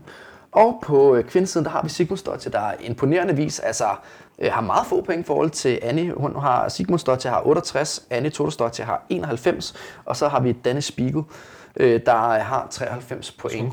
Så dem. øh, ja, det må man sige. Og, men altså imponerende af Sigmund Stottir, der lige nu er den, øh, alle, øh, altså både herrer og kvinder, øh, der, der er den, der har øh, fanget, eller sørget for at have færrest point indtil Altså, hun, hun vinder, medmindre der går noget galt. Man taber ikke 30 pladser på en workout, når man har ligget så højt på de andre. Det, det er ret usandsynligt. I Men der synes jeg også, apropos det, vi snakker om før, Ja. det der med at være, være god til åben og sådan noget, ikke? Og jeg synes jo tit, vi ser sådan en som Sara, man tænker, nu er det hendes år, ikke? Ja, ja. Nu er det bare all in. I år bliver det hende, ikke? Mm. Og så kommer konkurrencen, og, og der er det, jeg tror, at de ting, vi også snakker om før, med de der små ting, og lægge rugbrødsarbejdet og lave noget af det der mm. kedelige træning, og have styr på alle de der ting, ikke? Det viser sig så over sådan en hel uge til games, hvor man ser sådan en som Annie, der, der kan, har noget erfaring og, og har de her små ting, der spiller med. Mm. Og det betyder bare noget, når man skal til de her lange konkurrencer og hårde dage. Ja. Og jeg skal ikke udtale mig om, hvordan Sara træner, men man kan i hvert fald se, at nogle af dem, man ved gør nogle af de her ting, de blomstrer op. Hvor nogle af dem, der har store forventninger til, men måske ikke har alle de mindre ting helt så godt struktureret, de, de falder altså lidt igennem. Ja. Og der synes jeg, man nogle gange kan se, at Sara kan blive et eksempel på det i hvert fald. Jeg vil lige hurtigt indskyde så i øvrigt. Øh, hvad hedder det? Tak for din analyse, må man næsten kalde det, Julie. Ja, det var helt CrossFit-ministeriet-agtigt. Ja, det var det. Hvad hedder det? øhm, Ham der Lefteris fra Grækenland, han er altså aldrig nogensinde blevet bedre end 135. plads i Open. Det er lidt vildt lige pludselig at blive anden bedste i verden. Han har skiftet program. Det er, Han har skiftet triggerplan ud med The Program, eller JST, eller... Nå, men øh, Ja. det, det, der også lige skal sige om leaderboardet, vi har øh, cirka 5 minutter tilbage her, så Ja, runder vi af.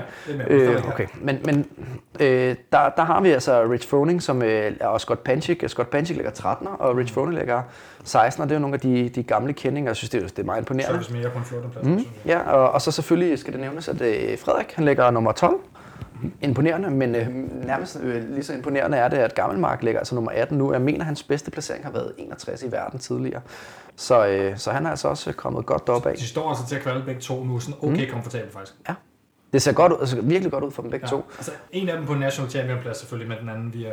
Oh. Og så har vi øh, nogle af dem, som man måske også øh, ude for på den anden side af Øresundsbroen, der har vi Høgberg, som vi også har snakket lidt om. Øh, mm. Øh, ligger nummer 21 lige nu, og så faktisk Simon Møntyler, øh, som også er et... Han ser helt vild ud, øh, når han øh, konkurrerer. Han skulle have stillet op også i... Øh, han var en af dem, der skulle have konkurreret mod dig, Egidius, især om førstepladsen. Ja, øh, det er med rigtigt. Ugerhøj øh, til, øh, til Butchers. Classic, men så trak Ugerhøj en fibersprængning. Og det er lidt synd, fordi at, øh, ikke fordi, at, øh, at det var selvfølgelig flot i vand, men øh, Simon Mentule, han har de hurtigste briller, han konkurrerer med altid. Ej. Han har sådan nogle øh, helt blå øh, racerbrillen, vil jeg kalde den. Og dem har han altså på, hver gang han kan få mulighed for det. Måske også indenfor. Så, øh, men Ja. øh, shout-out til, til den, den hurtige brille i hvert fald. Men, altså, jeg, jeg synes, det er værd at lægge mærke til, at der ligger altså folk uden for, øh, uden for kvalpladserne, det vil sige top 20 åben, men altså også dem, som er national champions, som giver pladsen videre i, i worldwide. Der ligger altså nogle, nogle mennesker, som, som burde klare det bedre. Dean Linder Layton, klarer det altså rigtig fornuftigt til, til game, for eksempel. Jonny Koski er skadet, så vidt jeg ved, stadigvæk. Okay. Men altså, Jonny ligger nummer 37 nu, så... Så ja, det begynder Det- at blive noget, men man kan sige igen, så jagter første workout, og så anden for ham, han er også en lille fyr. Men så er der sådan nogen som Patrick Vellner, som selvfølgelig ikke laver den rigtige, men du har også øh, Elliot Simmons, Norman Woodring, du har, øh, hvad hedder det, Willie George har altså ikke en kvalplads endnu. Nej, okay. Øh, eller hvad, måske fra, fra Frankrig selvfølgelig, det vinder han sgu nok. Ja, og det samme med Jonny så fra Finland, ikke, kan det gør man de så så sige. nok. Men så Spencer og Chandler Smith for eksempel, de ser ikke ud til at kvalde. Det var bare lige en Det er fantastisk at få Chandler Smith med til games på et tidspunkt. Ja, han, er han jo mangler en tommelfinger. Ulrik Smith, Ja, han er så fucking... Ja, han er så, så Han er vildt nok. De der dødløft, han lavede tilbage i... nu. Ja, ja. Han er kommet på øh, US Army Fitness Team. Ja, det er genialt. Okay. Ja, det er ret vildt. Ej, og så en anden øh, person, jeg skal nævne, og det er jo måske lidt mere af den, øh, øh, kan man kalde det, ekstrablad-agtige øh, karakter. Det er jo, jeg ved ikke, om du kender ham, øh, men det er Henrik Ingi Oskarsson, Jo, jo. som øh, jo øh, ikke ville stille op til en dopingkontrol, efter at han øh, havde vundet de islandske championships. Og jeg tror faktisk også, at vi fik nogle historier omkring, at det var noget af en scene øh, omkring det der. Og han blev udelukket i to år øh, for at træne CrossFit i CrossFit-centre i Island og sådan set deltage i konkurrencer. Og selvom han også faktisk stillede op til Dubai, kan jeg huske, så var der nogen, der tippede ham og blev smidt ud. Men øh, det, der er sjovt, er jo, at han, øh, Han er klar. han, er, han er klar, kan man sige, og han, han ligger altså nummer 30 i verden lige nu. Og, øh, og det er jo en af dem, man kan sige, ligesom øh, ham der, Richie Gerard, altså det, og nu bliver jeg helt kold og kynisk, øh, hvis man skal kigge øh, på sådan et øh, atlet-perspektiv. Øh, perspektiv. Det kan godt være, det kan betale sig, og, og højst sandsynligt kunne han er ikke blevet taget for krudt, men han gad ikke at tage en test, så højst sandsynligt så har han krudtet den af helvede til. Øhm, og så tager han to års break og kommer tilbage nu og, og ligger altså i, som en af de aller, allerbedste i verden. Det var det, Ricky have Øhm, ikke fordi vi skal anbefale noget som helst, men øh, det ligner jo lidt, at, at, og det er jo lidt det sørgelige på en eller anden måde, ikke? Øhm, at, at der er så sådan en type som ham på, på 30. pladsen, men øhm, Ja. der er nogen, der vil sige, at man skal have en chance mere, og det kan jo godt være, det er rigtigt. Der, der er lige nogle live, der gerne vil sige noget. For det første, så Nikolaj Engelstok Mainz, han vil gerne lige backseat drive lidt her og hjælpe os. Nej, han vil gerne hjælpe os. Han siger, at Johnny går efter Game Show, øh, ved man fra Instagram. Så Jamen, det er fedt, fedt at få det. Ja. Og han er ikke længere skadet, så det må man formode. Og så er der en, der hedder Jesper Søndergaard, som roser en masse Nå. med podcasten. Jeg læser det ikke op, Jesper, men, men mange tak. Øh, men til gengæld så vil han gerne rose Julius også, øh, fordi han kender dig fra CFC-dagen i Posthuset, som en af de bedste trænere, han har haft. Det var var en fornøjelse at høre jer snakke, eller også snakke med dig. Jamen tak for det, Jesper. Du Ja. må komme forbi uh, Rødovre og få en træning. Og et medlemskab. Kan, kan, han, få, kan han få gratis drop ind? Øh? ja, det kan han. Han Okay. kan komme forbi og prøve. Og, og han kan Ej, spare det var sødt. oprettelsesgebyret. Ej, det var sødt af ham. Tak for det. Det var dejligt at høre. Yes. Og øh, hvis vi lige fortsætter den lidt mere celebre øh, ja. tilgang til leaderboardet, så har vi altså en russer, øh, Karin Frejova, som vil klare sig øh, exceptionelt godt øh, lige nu i, øh, på det kvindelige leaderboard, som ligger nummer 11. Spændende at se, om øh, vi måske får nogle russer til games altså i den her omgang. Og det mener jeg egentlig ikke for jokens skyld, men det, det kunne være, altså, altså det er jo ikke set øh, umiddelbart øh, før, Nej. mener jeg, at vi har haft russere med, og om de får lov til at komme med. Det var jo lidt en fadese sidste år med, med Krenikov. mastersatlet, tror jeg, sidste år. Okay, så Hvor ligger Krenikov? Han kvalder vel for Rusland, eller hvad? Øh, det har jeg ikke lige undersøgt. Ja, øh, det tjekker jeg lige. det, det kan vi lige tjekke op på. Men ellers så kan Han vi... var s- der med til en af de der sanctioners, for så jeg Ja, for det gik lidt galt. Nå, han var der med? Nå. Jo, jo, han var med, men han blev 5 eller 6. Ja, 5, 6, 6, 6. Dem Jo, jo, men Okay, man kan sige, i feltet var det måske øh, Okay. ikke det, man havde forventet Nej. fra en, der vinder øh, Regionals. regionals. Ja, når man kunne ikke sætte en finger på ham til regionals, jo. Der var han jo på toppen. Han, han øh, lavede også en, øh, han, han, øh, han, klarede, han lavede en rimelig god etter, altså 19-1, Ja. øhm, til, til konkurrencen. Så tror jeg, han blev nummer to der. Men jeg vil sige, at han ligger faktisk nummer 3 i øh, Rusland. Okay. Han øh, er bag en Alexander Ilyin og en Saga Kulchevski. Men spørgsmålet er, om han ligger øverst worldwide i forhold til de andre. Igen, Ja, ja, et det er stort ikke så. Nej, det er rigtigt. Det skal siges, at øh, Julie Hårgaard øh, på kvindesiden ligger nummer 35 i verden. Øh, det er jo en, en rigtig, rigtig flot og stadigvæk at, at lægge øh, så godt til, øh, må det siges. Og, og det, som også kendetegner leaderboardene, og det er faktisk også øh, det er lidt sjovt egentlig i, i sådan et lidt stort perspektiv, for vi diskuterede meget det her, der var virkelig mange amerikanere og sådan nogle ting, der vil komme til at lide under det her, og det må vi bare øh, nikke anerkende til, at ja, det er der. Altså, fordi der er virkelig mange amerikanske flag i øh, de, de ja, 30-40 øverste placeringer. Det er nærmest 50 procent amerikanere, der ligger der, og kanadier og, mm. og de lande der.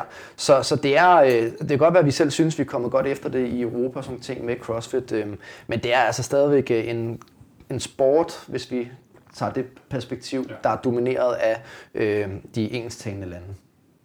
100 procent. Og så Island.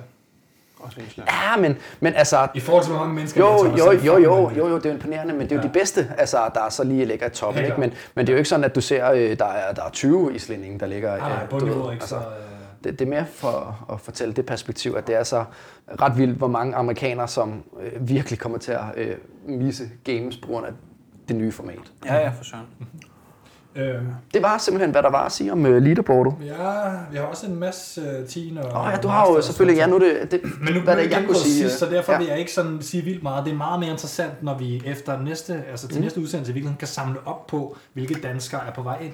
Men det jeg vil gøre nu, det er at sige, øhm, ud af dem, som de, cirka dem, vi nævnte sidst, ligger cirka stadigvæk til at komme med i ECOG. Der er ikke nogen, der rigtig er udenfor. Men dem, som vi kan kigge på nu, som vi så skal se frem mod, faktisk måske kan kvalde til Games, der er især øh, August Algren Ussing, som ligger nummer 24 i Boys 16-17. I skal huske, man tager den første workout øh, øh, i øh, ACOG, der tæller ens åben placering, så det er i sig selv en workout. Så det, det er sådan generelt det placerer, plus at man har allerede lavet fem workouts mod de mennesker, man skal konkurrere mod. Men han ligger altså fornuftigt. Det er i kvalzonen, vil jeg, vil jeg kalde det. Så har vi øh, Lea Aasen, som ligger... Oh. Undskyld, jeg lige afbryder, men det var fordi, at øh, jeg tror, hende der Karen Frejø, hun var vist for Slovakiet, tror jeg, at øh, Tore, på. Tore siger, ja, det, for mig lignede det bare lige hurtigt det russiske flag. Tak, Tore. Øhm, Det er det gode, man kan blive ret. Man kan rette sig selv med det samme her, når man Live. har nogle øh, lyttere, der lytter med. Så har vi Lea Åsen i uh, Girls 14-15. Hun ligger 47. Det er også sådan ganske tæt på. Og så vil jeg bare lige nævne, hun ligger godt nok 173, så hun kommer nok ikke til Games. Men øh, en Alba Klitgaard. Ja, for Vil du fortælle lidt om, øh, om hende? Jamen, det er jo min lille søster Ja. på 13 år, der jo har lavet CrossFit i ja, men næsten lige så mange år som mig. Men i hvert fald meget. Og startede helt tilbage på børnehold, og om nu er helt bit af det jo, og træner CrossFit, ligesom folk går til fodbold, så går mm. Alba til CrossFit. Mm. Og, øhm, og elsker det. Alt, både fællesskabet og har nogle fantastiske piger, hun ser op til, der er rigtig søde til hende. Og, og, og jo ser op til, hendes idol er jo ikke Ronaldo, men det er jo Annie, og altså, øhm, og går all in på det her Open, og synes, det er mega fedt, og fik sin første barmuscle op her i weekenden, og fik den der lavet, så lavede hun den første om fredagen, og så lavede hun seks om mandagen, og mm. altså, det er, jo, øh, det er jo fantastisk, så hun skal nok give den gas de næste øh, mange år. Det, er- det er der ingen tvivl om. Hun har jo, øh, hvad skal man sige, om to år, så er det formentlig stadigvæk i 15. Det kommer lidt an på, det kommer an på, hvornår hun fylder 15. Så hun er heldig, så har hun to år endnu i kategorien øh, til at prøve at, at kvalde. Og det er også sådan, i, i teenage-kategorierne, der skal man være så gammel som muligt, i masters-kategorien skal man Ja, være så ung som muligt. ja. Så man kan sige, det er Ja. om, om, om enten om to år, det, eller- eller februar åben øh, næste år selvfølgelig, ja. det kommer an på, hvordan det lander, eller oktober åben næste år. Eller også så er det først i teenage-kategorien i, øh, i, som 17-årig. Hvornår tager hun til Games? Hvornår så hun til game? Jamen, jeg kunne godt skyde på, hvis hun var heldig og fik to år nu, så kunne ja. der jo godt være en god mulighed, for hun kan virkelig noget. Okay. Øhm, så skal der bare øves lidt gymnastik der, så... Hun bevæger sig pænt. Ja, hun bevæger altså... sig pænt og har fået bevægelserne med, jo fra bunden-agtigt, ikke? Mm. Altså, kæmper lidt med lidt smidighed, men, øh, men, men det kan der også blive arbejdet på. Øhm, og har en, en motor, der vil noget, og så er hun bare bumstærk. Altså, ja. hvor nogle af os andre, vi har jo skulle drikke 3 liter sødmælk for at kunne få stødløft op, ikke? Og Alba, hun er bare... Øh, hun har den der naturlige styrke der. Så øh, det bliver spændende at se, hvad hun kan drive det til. Held og lykke, i hvert fald med den sidste workout også i det her, øh, den her øh, sæson. Øh, Det vil jeg hilse at sige til hende. Ja. Ja. ja, sig det til hende for, os. Så har vi, hopper vi videre til øh, mændene, Masters 35-39, der har vi Kasper Myhr på en 47. plads. Øh, vi skal lige huske i år, der er det kun de bedste 10 fra ECOG, der går videre. Så det er også derfor, jeg ikke cutter, cutter lidt, lidt længere ned omkring en 50. plads. Men Kasper Myhr ligger jo fornuftigt. Jeg vil sige, at den kategori er virkelig svær at kvalde i. Så det er nok sværere end så mange andre. Fordi vi har altså gamesatleter som... Neil øh, Maddox og... For eksempel, ja. Ja. Øhm, lidt længere op, så er der Lone Skyrup. Hun ligger altså 24 i uh, Women 40 til 44. Jeg kan ikke huske, hvordan det gik med ACOG for hans sidste år. Vi fulgte det lidt.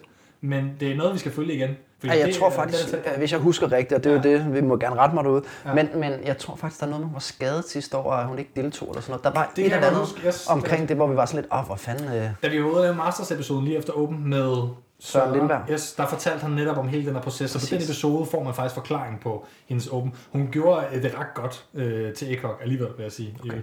Øhm, så har vi ikke lige andre, der er i kvalzonen, men til alle de andre derude, vi skal nok følge og samle op på jer og lave Masters opsamlingen fra Open samlet her næste gang.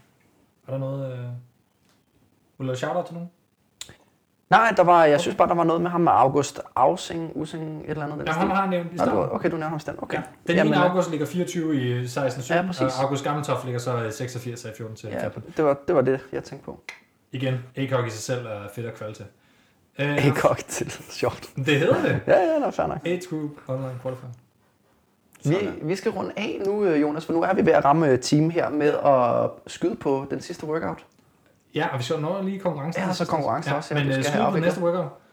Øh, jeg tror på en, øh, en triplet med dødløft og chest bar og thrusters, fordi at det skal der komme.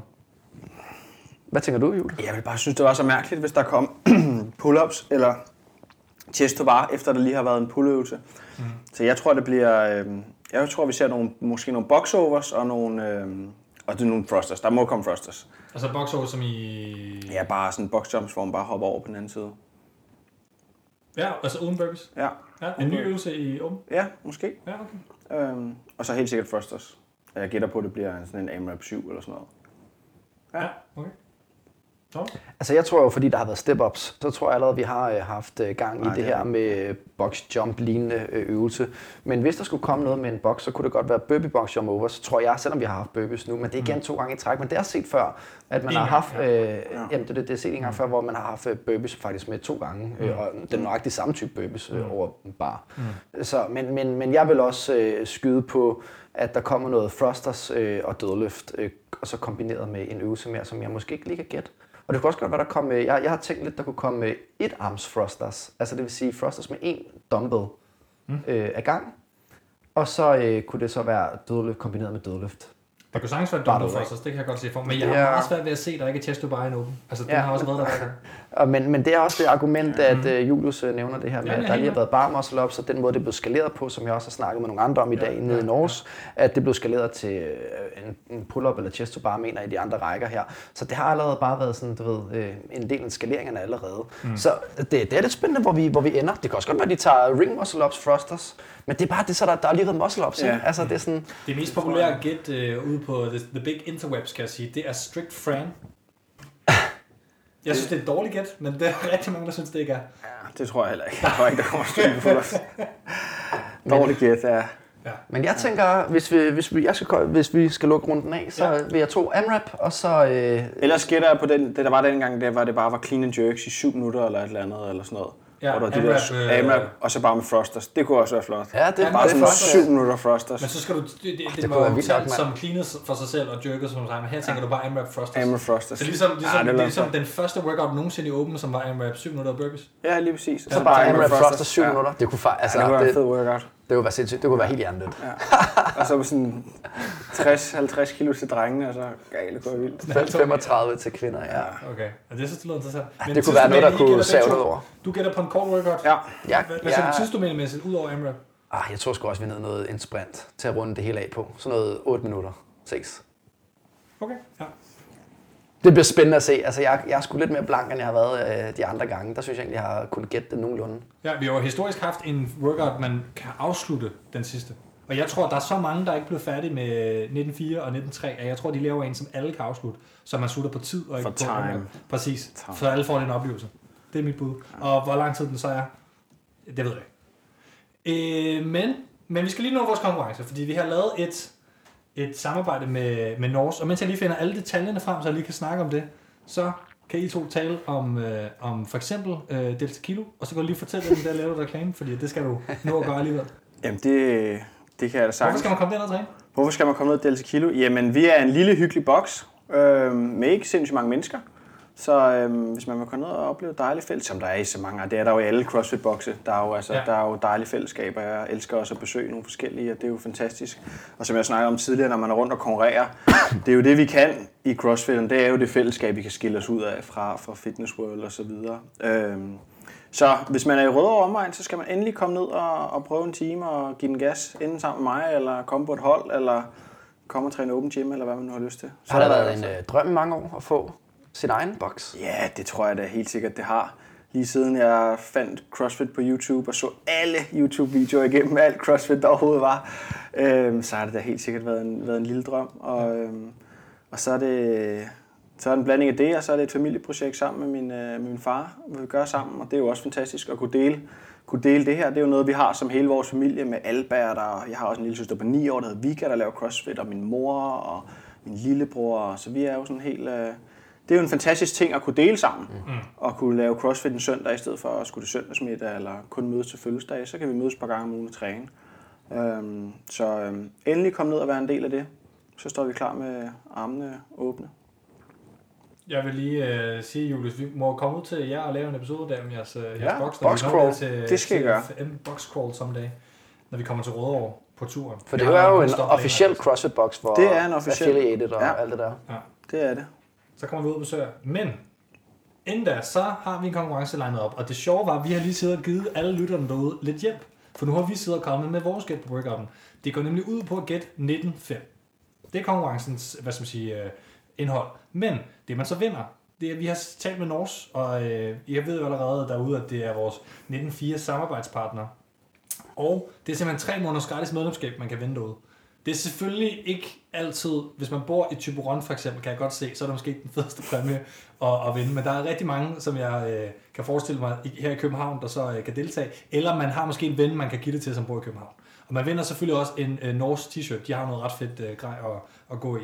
Så tre måneders gratis medlemskab og en øh, t-shirt kan man vinde fra Norse, som jo hedder ikke Norse CrossFit, men Norse på Facebook og så videre. Vores performance. Norse Performance, er det det? Okay. Ja, og. Thomas træner derude i øvrigt i Norge. Ja, ja. Det er, meget, øh, det er en fed ulv, hvor der, der er meget blåt øh, med det der træningsgrej. Det er et skønt fedt sted. Skønt sted. To nye bokser, både Delta Kilo og Norge i virkeligheden. Ja, Norge endnu nyere. Delta Kilo er jo blevet overtaget, så har I jo... Jo, men hvad er det, tre år gammel? Øh, ikke engang to. Nej, okay, så det var det min pointe, at to relativt nye bokser, bare lige apropos øh, det samme øh, emne her. Så det tætteste gæt på 19.5, og hvis ikke at der er nogen, der gætter den, øh, decideret gætter den, øh, der kommer et opslag op øh, i morgen, om, hvor man kan få lov til at gætte det, så vælger vi en, som vi synes var tættest på. Det kan man ikke gøre objektivt. Hvor kan, man, hvor kan man finde dig hen, hvis man skal... Det må være på Instagram, hvor jeg Hvad? simpelthen bare hedder mit navn, Julius Klitgaard, med to Det af er fandme fedt. Det er helt simpelt, ja. Så der kan man følge med i lidt af, det er primært CrossFit, man kan finde der. Og lidt- bare overkrop. Ja, måske hvis man bladrer lidt ned, så kan det godt, man kan finde det i baggrund også. Okay. Jeg synes, du skal poste et billede af bagkrop til alle de kvindelige ly- lyttere, som skal kigge på din profil nu. Ja. Den kommer først op sådan rigtig i den her episode i morgen, så du har lige en dag Jeg har lige en at- dag til det, ja, så må jeg lige gå i ting. Det vil jeg bare gøre her på billeder nu. Og Thomas, der kan man finde på Thomas Frosix. Er der noget med Thomas Training, der er nyt øh, på den front? Nej, ikke, øh, det, det går stille og roligt derudad. Er der åben for klienter i øjeblikket? Ja, altså man er altid velkommen til at skrive, og så kan man komme, øh, så kan vi lave en aftale om måske starte øh, efter åben, eller Man kan komme på venteliste? ja, Okay. det er man velkommen til. Og man kan finde mig på uh, at Bjorson. Det er sådan en blanding af børn og træning. Ikke så meget børn. Ligesom på brætspil også. Og øh, hvad hedder det, så kan man finde os på at CrossFit Ministeriet. Du var rigtig god til at sige det, da du postede din story, at det hedder mm. Fit Ministeriet. Jeg tror ikke, der er nogen, der ikke ved det efterhånden. Og så skal vi minde alle vores lyttere om, at man kan finde os på øh, crossfitministeriet.10.co. Der kan man støtte os. Og tak til alle jer, der har øh, kigget med derude. Jeg kan se, at vi er cirka halvt, hvad der var i starten. Ja, vi havde jo øh, lige omkring 30. Ja, Ja, ja. Øh, det var stærkt øh, i Nå, dag. Rigtig fin øh, tilslutning, synes jeg. Det synes jeg også var great. Fedt. Held og lykke med 19.5. Vi øh, snakkes ved, efter I har mm. lavet. Sådan. Sådan.